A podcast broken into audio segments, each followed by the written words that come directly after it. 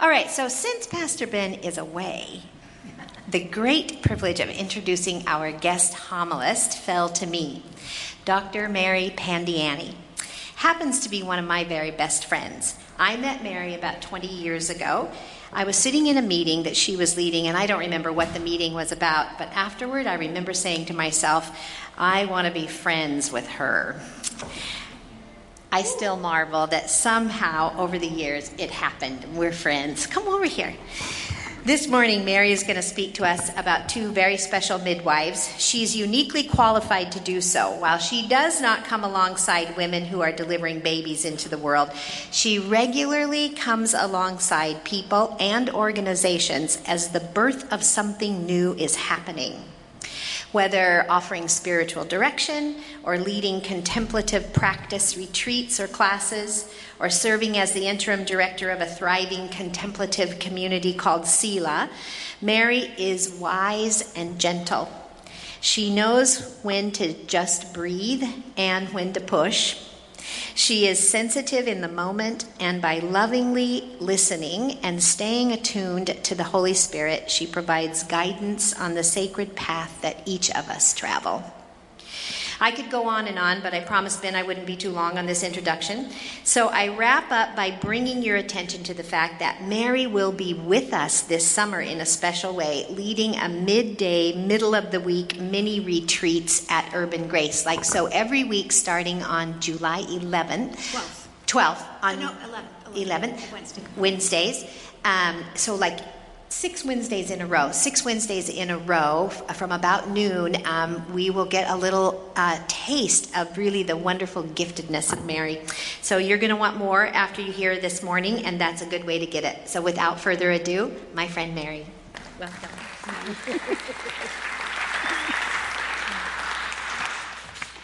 Well, good morning. It's good to be with you, Urban Grace. Um, I'm fortunate to feel like I've been tangentially a part of your journey from the very beginning of being Urban Grace.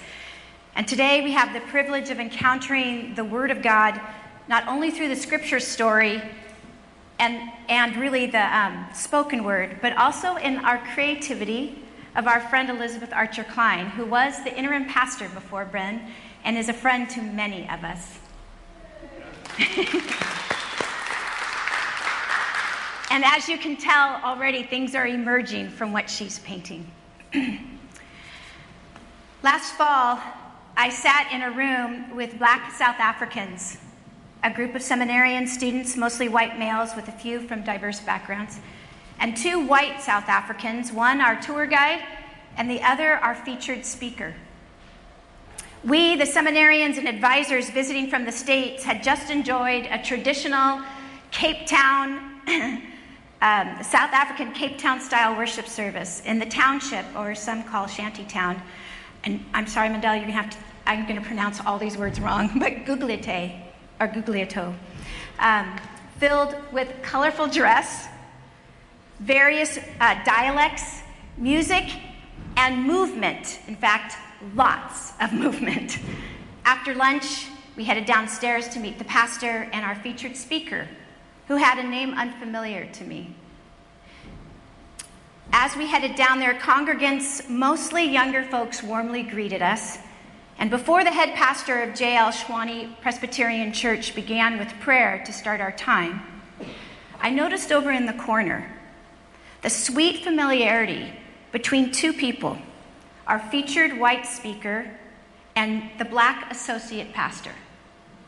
His name was Teo Meyakiso, as if they had known each other for a long, long time. After prayer, introductions were made, and Reverend Meyakiso was given the mic. He then presented the biographical history of our featured guest speaker, Wilhelm Verwoerd.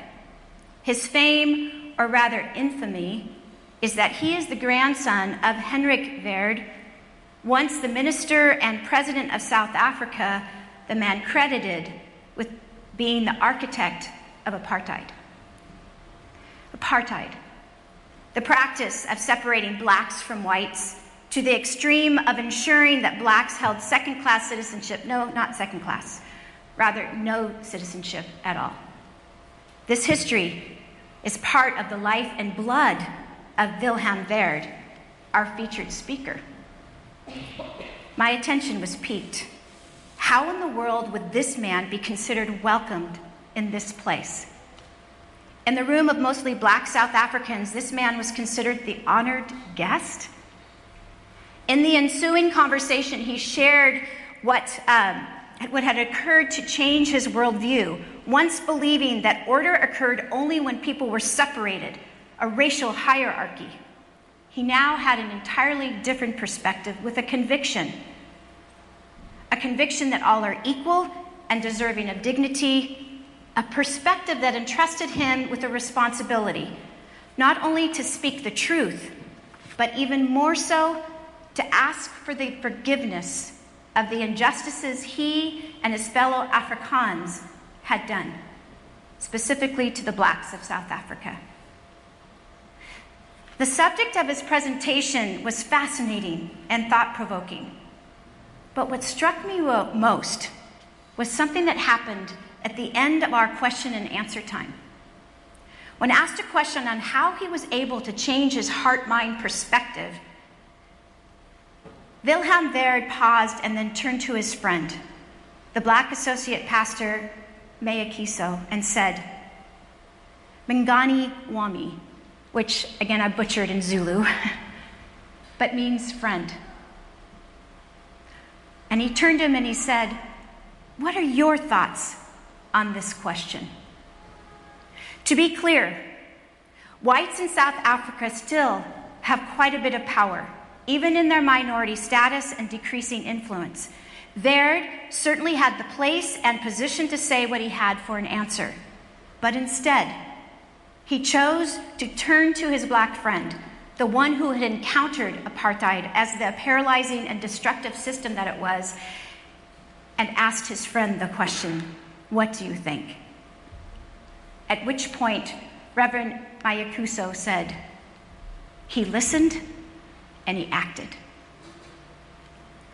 Today, we are encountering another story of power and listening. It's the kind of listening that opens up space so that something can be birthed. Two women, midwives by vocation, chose to creatively resist the power above them as they listened to the one who is more all knowing, more all powerful, and most significantly, all loving. Because of their courageous action, they listened into being, a phrase I like to use when we hear another story and really listen. They listened into being an entire population. It's a story I like to call the creative resistors who listened. So, hear the story. From Exodus 1, starting at verse 12. But the harder the slave drivers pushed the Israelites, the more rapidly the children spread throughout the land. Because of this, the Egyptians grew to detest the Israelites even more and violently forced them to work until they were sore and tired, far beyond exhaustion. The Egyptians made life bitter for those Israelites forced to mix mortar, make bricks, and do all types of grueling work in the fields. They tormented their Israelite slaves until all the work was done. Pharaoh, Egypt's king, called for some of the Hebrew midwives. Their names were Shiphrah and Puah. Pharaoh said, Listen closely. Whenever you are looking after a Hebrew woman who is in labor and ready to deliver, if she gives birth to a son, kill the baby. If it is a daughter, allow her to live. The midwives respected God more than they respected Pharaoh, or even feared Pharaoh. So they did not carry out the Egyptian king's command. Instead, they let all the boys live. When the Egypt king heard this news, he went for, sent for the midwives, and Pharaoh said, Why have you disobeyed my orders and allowed the boys to live? The midwives responded, uh, because, unlike Egyptian women, Hebrew women are hardy and energetic, and they give birth before the midwives arrives to help. Hmm. God was good to the midwives, and under their care, the Israelite woman had many more children. Despite Pharaoh's orders, the people of Israel became stronger and more powerful. Because the midwives respected God, he blessed them with families of their own. Will you pray with me as we continue on? Holy God, with this story and with so many other stories that we are well aware of, and perhaps those stories that we haven't heard, open our hearts, our minds, our souls, even our bodies to receive what it is that you have for us this morning, that we may carry it forward in the call that you have for us. In your name, amen.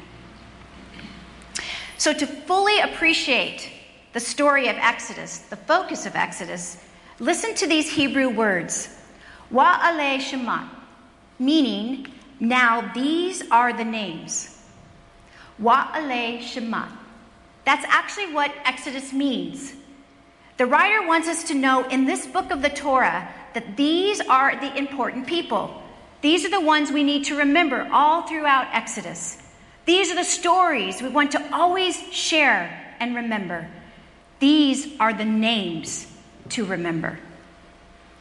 The two names I hope you remember when you leave this place are Pua and Shipra, two women, two midwives, who honestly, until I was asked to preach this by Ben, I had never heard. I'd only known that there were midwives that had saved the Hebrew boys, but I didn't even know their names. And here's what's interesting these two women, two midwives, two world changers, were only doing what was right, the right thing to do. Or what you might say, lived into the righteousness of God. Although I suspect if you asked them, they wouldn't have said it that way. They would have just said, I was doing my job, only doing what was right. How did they do it? I say, through creative resistance. Egypt was getting crowded. It was being filled with the wrong kind of people, according to the Egyptians. Generations back, Pharaoh had actually asked Joseph, a Hebrew prisoner, a dream interpreter, cut off from his family to join his court. And as a result, Joseph was then later able to invite all the other Hebrews, then called Israelites, because Jacob, his father, was given the name Israel. They were able to come down into Egypt during a famine. And for many years, they lived in peace. Until, as we read in the scripture, the Israelites were made slaves. Now, those who had been welcomed in through hospitality had, under ruthless leadership, become prisoners of the culture. And here's where Pua and Shipra come in. These two women were in charge of all the midwives in the area. The midwives, according to some scholars, since not much is known about the birthing process other than having midwives and birthing stools, were perhaps unable to have children themselves, and so they became quite adept at helping others give birth. They had been told by Pharaoh to kill all of the Hebrew baby boys under their care. Pharaoh wants to annihilate the threat, his own type of birth genocide, if you will, to keep the population down, to keep it weak. And now the story gets interesting. The writer of Exodus sets the stage by focusing attention on a particular fact, stressed by his introduction of the king of Egypt. The Pharaoh is not named. We don't know his name. We only know him as the king. But we do know the names of the two midwives. The Exodus story reveals that Pua and Shipra, two women of seemingly insignificance, are the ones named. They are the ones to be remembered for their acts of reflecting that they had listened to God first. The plot thickens when the Hebrew baby boys continue to survive.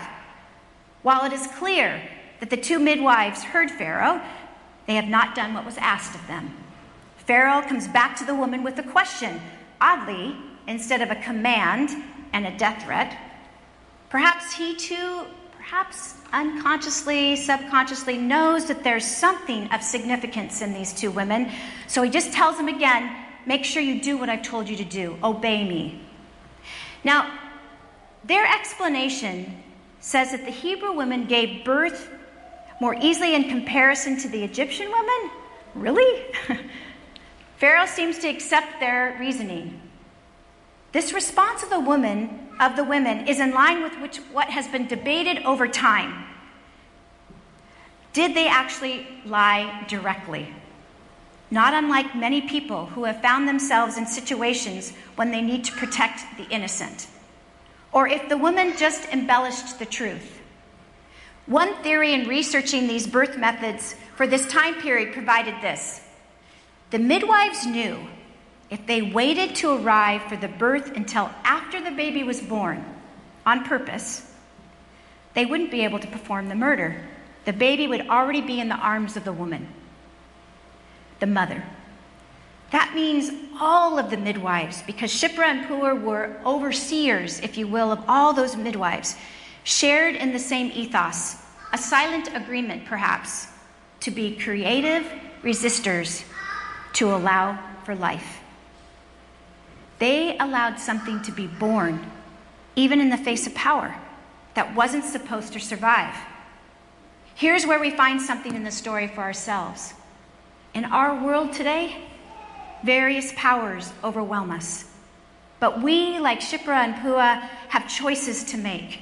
We are asked, unfortunately, to kill something every day that is good, whether it is relationships, truth, meaningfulness, kindness. Violent acts required by forces beyond our control, demands by powers greater than our own. Can we stand up to them? Can we be creative resistors? Do we have the courage to do what is right, to obey God in the face of danger, to listen? Where does courage begin? It starts in that act of listening listening to God, listening to others, even listening to ourselves. Every day we drown out the voices that deliver life. We forget that we're called to be midwives to one another, to allow for the sacred space of something being born in and through another. Pua and Shiphrah stood guard over the lives of the Hebrew baby boys. They allowed for the births to take place. They creatively resisted the voice of power by stepping in to protect. They risked their lives for another. For Pua and Shiphrah, they changed the world. Their act of creative resistance revealed their courage. Their choice to preserve life gave us Moses. Moses, who delivered his people. The two women, the two midwives, may never have known the consequence of their courage, but we do and so do the Israelites. And they are honored, these two women, by being named. They are honored in the choice of listening and acting. May we too listen and act. Let this story be an encouragement, one that provides courage to be women and men whose offspring, partners in life, friends, communities, even nation will find our names worthy of mentioning because we creatively resisted and listened. Like Wilhelm Verwoerd and his friend, Reverend Teo Meakiso. They were able to listen and hear one another in such a way that they developed a friendship, a relationship that was able to cross racial divides to impact change in a culture. You realize that it was one thing for Wilhelm Verwoerd to offer an apology. It is also an act of courage an act of courage to receive it and to establish a friendship by Reverend Theo Meakiso. It was a relationship based not on power, but on listening.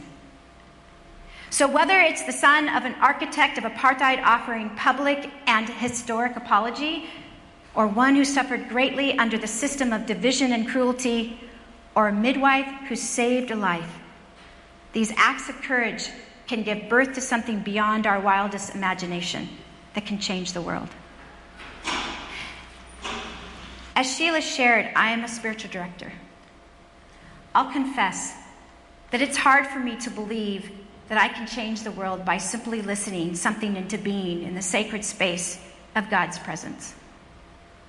But after my experience witnessing the relationship between Verwoerd and Mia Kiso, I've come to believe with more conviction that big change, big changes start with trusting relationships where we simply listen and then choose to respond with action.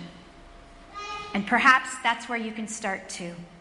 Begin by listening, then respond with what has been placed on your heart to do what is right in the eyes of God.